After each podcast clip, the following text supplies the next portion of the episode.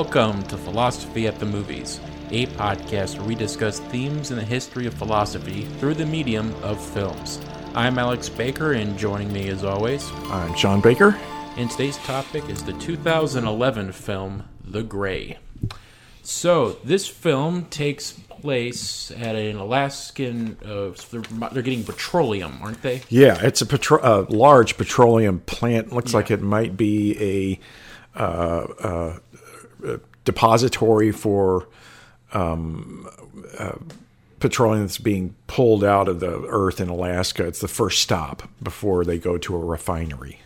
Yes, yeah. and it's from what I gather, it's not a permanent job. As is you're staying there the whole time. You do it for a certain amount of months, and then your tour or whatever is up, and then you can go back home. Right. And so we follow this group just as the end of the tour, and they're about to go on a plane ride. And the main character is Ottway, played by Liam Neeson, and he is the guy that's basically a hunter. He's there to when they're going because a lot of times when they're working on the pipes or something, they're kind of going out in the field and out close to the wilderness. There might be wolves nearby, and he's the one that looks over them, makes sure if there's a wolf nearby, he has to take the wolf out. We see that very early on in the movie. Yes. And as they're they're going on the plane ride home, their tour is over. They encounter turbulence and their plane crashes handful of them survive and they're way out in the middle of nowhere far from civilization in the wilderness and they have to find their way back home or find their way to civilization but while they're doing that not only do they have to deal with the obstacles of nature there is a pack of canadian gray wolves that are hunting them because they are in their territory. So they view them as a threat. The wolves need to take them out. And so that's pretty much the movie. And well, I've seen movies that, as far as content matter, that are more violent or more graphic, that maybe deal with more disturbing st- elements. But this is definitely like one of the more bleaker movies I think you'll ever see because it's just it has this over sense of dread throughout. Like Yes. Now, because you just feel like there's just no way these guys are going to get out alive, and yeah. the movie says there's no hope for them. Yeah. It's it's very it's if you read Roger Ebert's review of it, he said he was so depressed and affected watching this movie because he had a list and he's got to watch other movies. The film he watched after that he couldn't finish because he was so profoundly affected by watching The Grey. Yes. He just said I I couldn't get out of the depression and everything I felt watching that movie to really give it a good focus for this next movie I was watching. Yeah, it's it's a powerful movie, and um, it's it's it's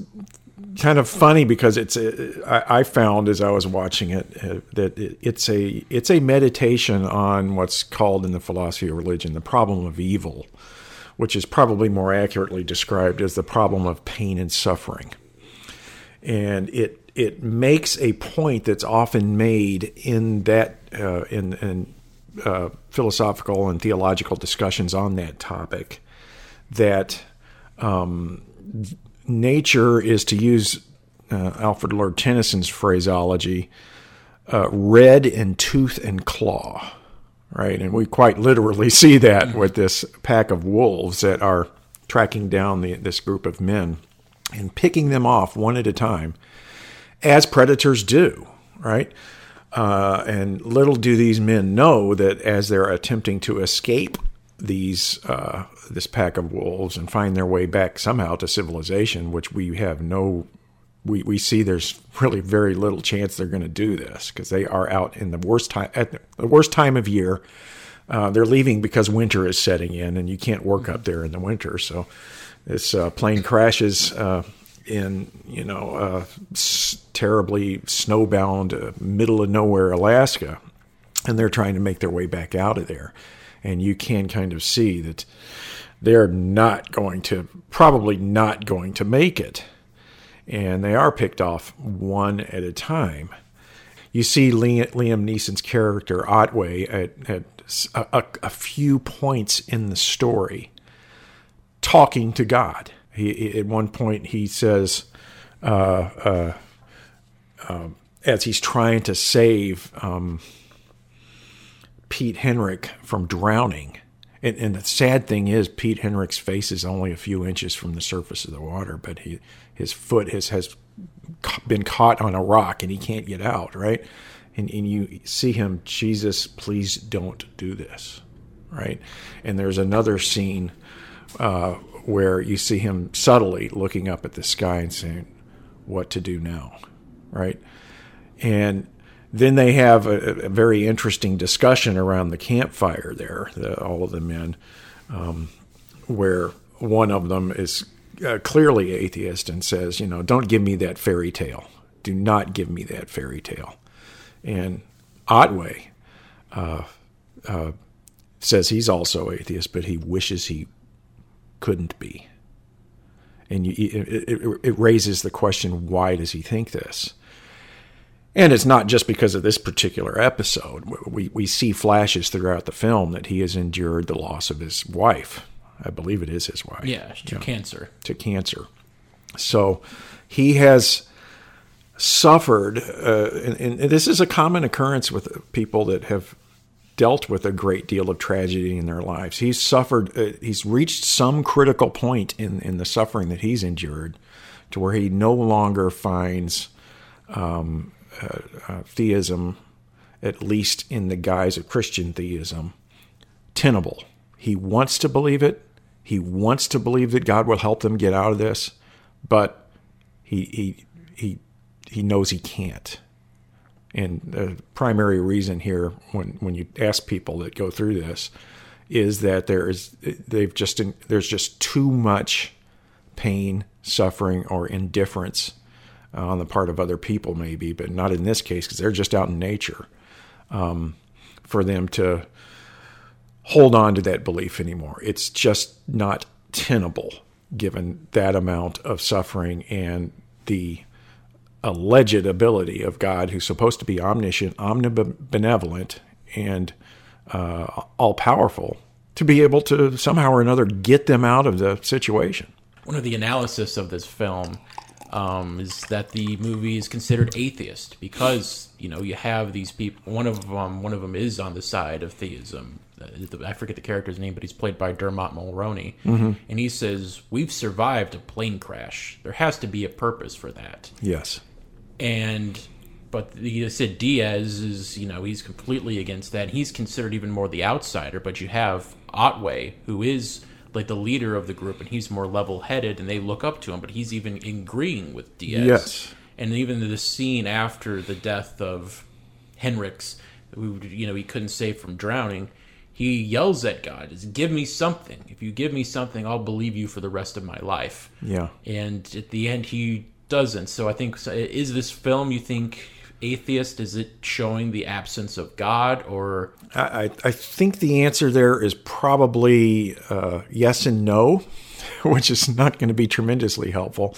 You have uh, clearly the the, uh, the, the voicing of the atheistic point of view from uh, both of those two characters, but you can see that Ottway is not entirely atheistic. He's after all still talking to God. Um, now, the reason I would say no to that question is that there it, it's very much in the tradition of those uh, faith systems to question God and even get so far as questioning his own his existence.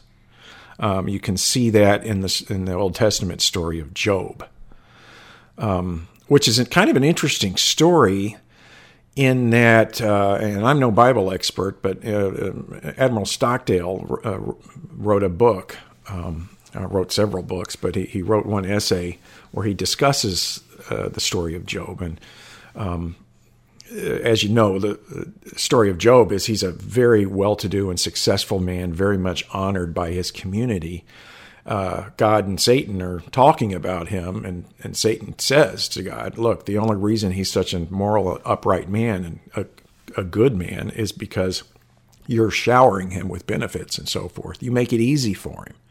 I dare you to make it hard for him. Let's see how he responds. So, God does that. He takes away his reputation. He takes away his family. He even gives him horrible disease. He's he's in a terrible way.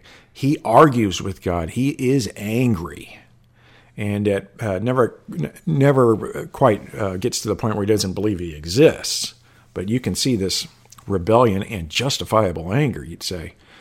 uh, nevertheless, at the end, all of this, all of these things are restored to him.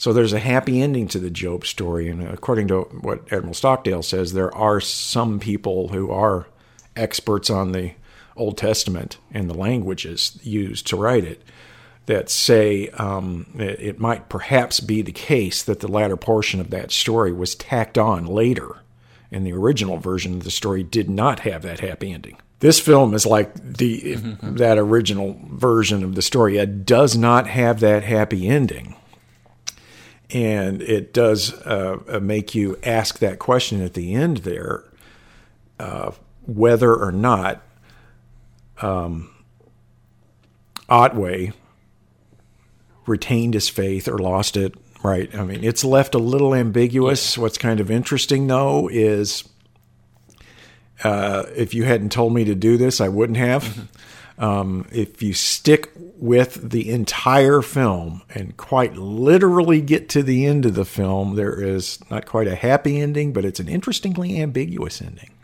Yeah, it's you so know. this will reveal. If you stick through the so the what looks like the end of the movie, he gets angry at God. He you know he says, "Show me a sign." then he goes through all the wallets they've been collecting of all the people, and he has more flashbacks about his wife. Yeah, he starts crying and then he looks around, he sees all these bones around, all the wolves, and he realizes he's just stumbled into their den. Yes. And he's going to finally have it out with them. And he's, you know, taping the leftover mini mini alcohol bottles from the tray and the airplane and right. he's tying them together making them look like knives basically yeah and he's getting ready to fight the alpha wolf and the other wolves are backing off yes. it's just him and the alpha wolf yes. and he's reminding of the poem his father wrote. And, you know, once more into the fray, live and die on this day. And we see the wolf pounce on him, and then it cuts to the credits. But if yeah. you stick through all the credits at the very end, the wolf is looks like it's dead. It's breathing, but it's lying on its back, and then you know Liam Neeson doesn't look quite dead. He's he looks exhausted, but looks like he's killed the alpha wolf. Yeah. and then that's it. It's just it's only like five ten seconds yeah. at most. Yeah, it's very so quick. And I, I must say that when he, uh, when he before the credits run, that scene where uh, he's preparing himself, he's he's taped this these glass shards to one hand and a dagger that they happen to have mm-hmm. to the other. It's not the wolf that jumps at him. If you look at it, it's Liam Neeson jumping at the wolf. So yeah, and if you if you if you were left at that part part of the film, you, you would miss this ending where the wolf is laying prone as the wolf earlier in the film yeah, that the he had he killed yeah. was laying prone. He felt you could tell he felt empathy for that wolf because he puts his hand on it as it's breathing its last breaths, and you see its chest going up and down, breathing its last breaths, and you hear the gasping and so forth. Something like that's happening in the last film, or the last scene too, except his head is resting upon the prone animal. And uh, very powerful scene, almost a happy ending, you know. Um, but well, even if he, even if like we take it the most positive way, he's killed the alpha wolf, which means let's say the other wolves leave him alone now. Yeah, they just let him go he's still out in the middle of nowhere. There still aren't much signs of civilization, yeah. and he's now completely on his own and wounded. Yep. So his so his chances are still, still slim, bleak. So yeah. It may, um, it's a little bit easier, but I don't think it's going to be. And it raises an interesting question you bring up. It, it, it's it's Was very God's sign though. It's odd that all of the other wolves back off and let them fight it's odd that after that fight, the other wolves aren't there, even in that brief five second, five to ten second scene. That made me think that the wolf is symbolic of, uh, or a personification of, God. And it brought to mind a story from, uh, uh, uh again, the Old Testament, where uh, Jacob wrestles God. And it's, it's kind of interesting. Um, the the wolf is an alpha male, right? Liam Neeson's character is clearly the leader, an analog of that alpha male.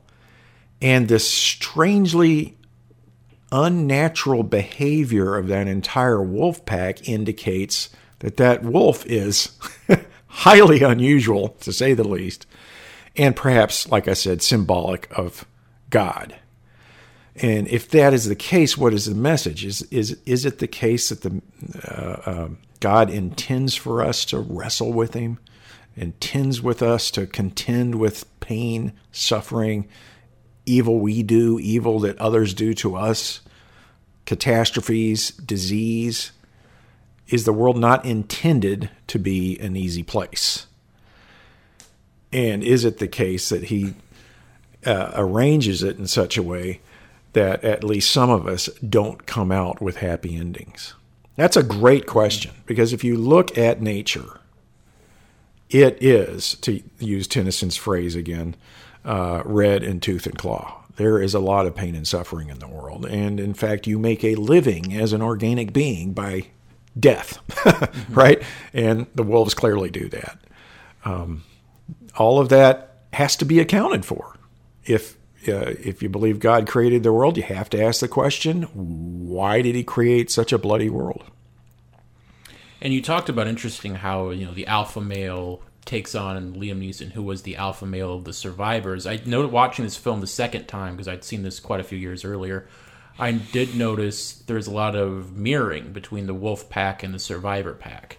Like we see early on that we hear fighting in the back between the wolves, and Neeson says, you know, the alpha wolf is being challenged, and he just won. Yes. And then just to hand, like right after that scene, Diaz, who's sort of, yes, who's the outcast, nobody really likes him. He's constantly, you know, complaining. Him and Neeson get into a fight. Yeah. And he and he's challenging Neeson. Literally, he's challenging him just like the alpha male is being challenged. Yes. And Neeson win. Neeson wins. And right after that scene, a wolf is being sent to attack the camp, and he's attacking Diaz. Um, per, uh, singles him out. Yes. Diaz wins and kills him but that wolf was considered to be the outcast of Yes. that group, just as Diaz was the outcast of that group. But then you have the alpha males fighting at the end. So I noticed a lot of mirroring. Yes, and that's Between the wolves and seemed. I, I noticed it too. It's entirely intentional. I think. Yeah, and I know when I was watching that fight scene between Diaz and the they called it the Omega. So Omega, that's like the the bottom wolf on the pecking order, the totem pole in the pack. I, I I know I was thinking to myself at that time, boy, if that's the Omega, I hate to see the Alpha. Yeah. you know, because uh, uh, that was a vicious attack, right? And um, you see Diaz react very strongly to it after after his success in killing it, and the, the, the group decides they have to cook it and eat it to survive, so they do. Well, then he decides he's going to decapitate the wolf and and show his uh, anger, contempt, uh, uh, at, the wolf pack by uh, uh, taking that head and throwing it toward where he believes they are. And it's interesting that when he does that, the other men respond pretty viscerally to it, saying, "You know, don't do this. This is this is wrong." Interesting reaction, I would think, um, given given the dire circumstances they're in. Um, they haven't they have most of the group has not been reduced to that level of um, animalism. You know, they still have that that modicum of uh, humanity about them.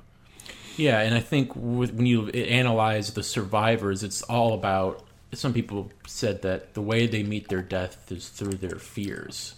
Like Diaz's fear, well, he, his fear was just having fear. You know, he's constantly complaining, angry, but it's you know Neeson says it's because you're afraid, and if you're not afraid, then you're stupid. Yeah. And that's what leads to the fight. And I think at the very end, because they have this big harrowing uh, thing where they have to, they're stuck basically on a cliff and they have to get to the other side. So they have to string this rope along to the tree, trees nearby. He gets off the, he falls off the tree and breaks his ankle. And he just says like, "I'm done. I can't do this anymore." And he just, you, you, re- he finally is saying it's he's accepting his fear but just saying uh, I'm no longer uh, fear of death. But now he's no longer afraid of dying, and he just sits there. And he and he's, he's saying I'm not afraid, and I'm not afraid. And right before the scene cuts, you hear a growl of a wolf. Yeah, yeah. And That- then the other guy, I noticed um, who's who, who lost you know he lost one of his fingers in the battle with the wolf and he's climbing along the tree and he falls down and his thing was he was afraid of heights you know Yes. that's why it took him so long Yes. because he was afraid of heights Yes. And he loses his glasses too, which I think kind of displays a, another theme in this movie is how fragile our control over our own lives are as human beings once technology and the benefits of technology, the insulating uh, characteristics of technology are taking away, taken away from us. He starts to panic as, as he's trying to climb that rope across to that tree when he loses his glasses. Uh, and you you see the same sort of thing happening as slowly but surely uh, they're using up what little remnants of technology were available to them in the crash um, as they as they uh, move farther and farther into the into the trek.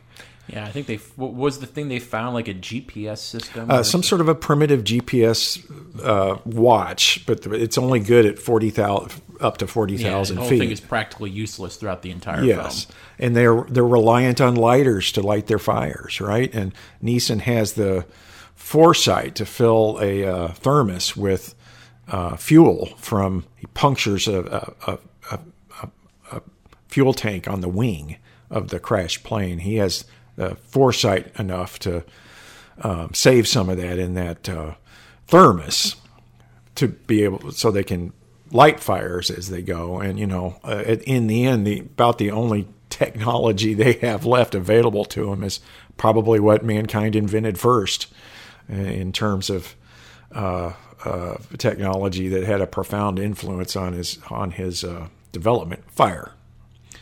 And that's all they have holding off the wolves is the fire. And it's not always successful. Yeah, and talking more about the wolves, that was there was a controversy somewhat with this movie, mainly among animal rights activists and particularly wolves, you know, wolf rights activists, I guess you would say, but uh, groups for the yeah ethical treatment of wolves. Uh, these these are Canadian gray wolves that were depicted in the movie, and they said these are they're not as vicious, and they would they said if something like this happened, more or less they would leave them be or not be as confrontational and ready to pick them off one by one. And I, my opinion is that's not really the point. This movie is not really trying to give you an accurate description of what Canadian gray wolves are like in a plane crash situation. That's not really the point of the movie. Like we said, they're they're meant to be symbolic, represent Yeah. either the impending death or the presence of God or the lack of God. yeah It's not really meant to be accurate. No, and you know, like you say, I think they just miss the point. Um, there, there's a certain elemental. Uh, I think a, the, the big theme with this film and what makes it work is one that also made Jaws work, despite the fact that a lot of people complained about how it portrayed great white sharks.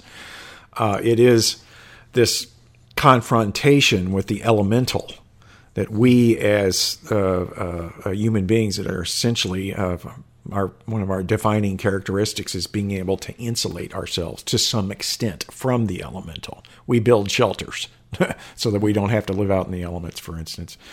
And uh, you know, we get we certainly derive a lot of benefits from that, but it, it leaves us ill-equipped for uh, situations such as we see in this film. And I think that's another thematic element here um, that confrontation with the elemental.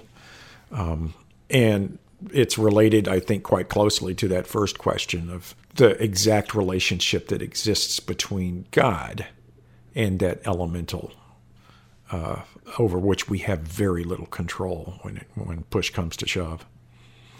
Yeah, and not only there was the, the criticism from the d- d- depiction of the Canadian Grey Wolves, but overall audiences alike, and what for just audiences and whether they just enjoyed it or not, it wasn't very strong. Critically, if you look, it's gotten mostly positive reviews. I mean, Ebert in his review I mentioned earlier said he liked it. Other critics put it in their top ten of the year list.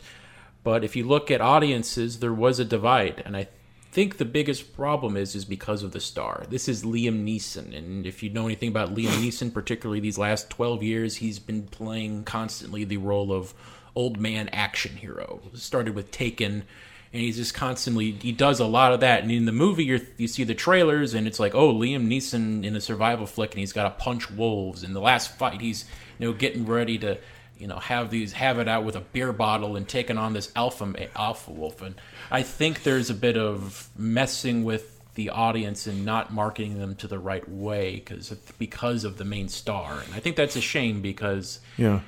I, I do think they're missing out if they just wanted to see you know Liam Neeson punch animals. Yeah, and you know you can tell it's pretty clearly the intent of the uh, the writer's director here uh, was to uh, have something thematically more meaty than just a simple action adventure film. And I know that at least part of their marketing, interestingly enough, did go or was uh, uh, focused upon Christian groups because of this because of this uh, exploration of the problem of pain and suffering in the world. They, they so it was more or less consciously, um, you know, in, in uh, not only a feature of the script, but I think it was done in a way that is respectful of those traditions. You know, they're very much aware, I think, of that, uh, particularly Judeo-Christian tradition of questioning God, becoming angry with God, and you, you see that in a lot of literature. Uh, Elie Wiesel, for instance, wrote a, a classic um, play where um, Jews that have just recently survived a terrible pogrom that had killed most everybody um, put on a Purim play that puts God on trial for exactly those sorts of things. And um, he apparently based that upon something he actually saw happen in Auschwitz in, in one of the buildings. The men in that building put God on trial for that reason. This is a long, this is, like I said, it's a it's a long-standing tradition in religious traditions. It's very interesting that despite this quite proper questioning and quite proper anger, the faith nevertheless remains. Yes, and the other character we talk we've not talked about too much, but the one who would say is theistic was the I forget his name, but he's played by Dermot Mulroney. Forgot to mention as they're about to leave the crash site because they realize they can't stay there any longer. They have to move on and find some some get close to civilization. There he sees the bodies of the people that did not survive the crash, and he says, "We need to say something. We have to, you know, give, you know, say our say prayers, give some remembrance to the dead." Yeah. And other people are like, "Do we need to?" Diaz, particularly, because he's the most strongly atheistic, but he's still the one that's saying we have to do something because you know this Yeah. is right. Yeah, and uh, part of that, uh, we also see that that kind of uh, core decency in these these uh, human beings, um, in that they they carefully collect all the wallets of all the deceased, uh, either the ones that died in the crash or the ones that die along the way, and. I think this is the case. I'd have to look at the film again, but it's interesting that in that uh, final, before that final fight between the two alpha males, um, Neeson is arranging all of those wallets in a kind of uh, memorial to all those people. It looks like it's in the form of a cross. I'll have to look at that again. Yeah, I- it's a it looked little like a bit like a subtle. circle, but I'll. I might have It- it's a it little wrong. subtle. It looks like it's a, in the form of a cross. So if that's the case, it looks like Neeson has, uh, if not completely recovered his faith, at least in some way or another has uh, made amends with God through this, which is very interesting. Thank you for listening to this week's episode of Philosophy at the Movies. You can find this podcast and more podcasts produced by the Stockdale Center by visiting the Radio Stockdale page at usna.edu. This program is hosted by Radio Stockdale. There you can also listen to their podcasts such as Ethics and the Naval Warrior and The Do Over. If you like this podcast, you might be interested in my other podcast, Real Sounds, where each episode I dedicate to classic movie soundtracks. That can be found online at soundofcinema.podomatic.com. So until next time, I'm Alex Baker. And I'm Sean Baker. Saying so long, and be sure to catch us next time on Philosophy at the Movies.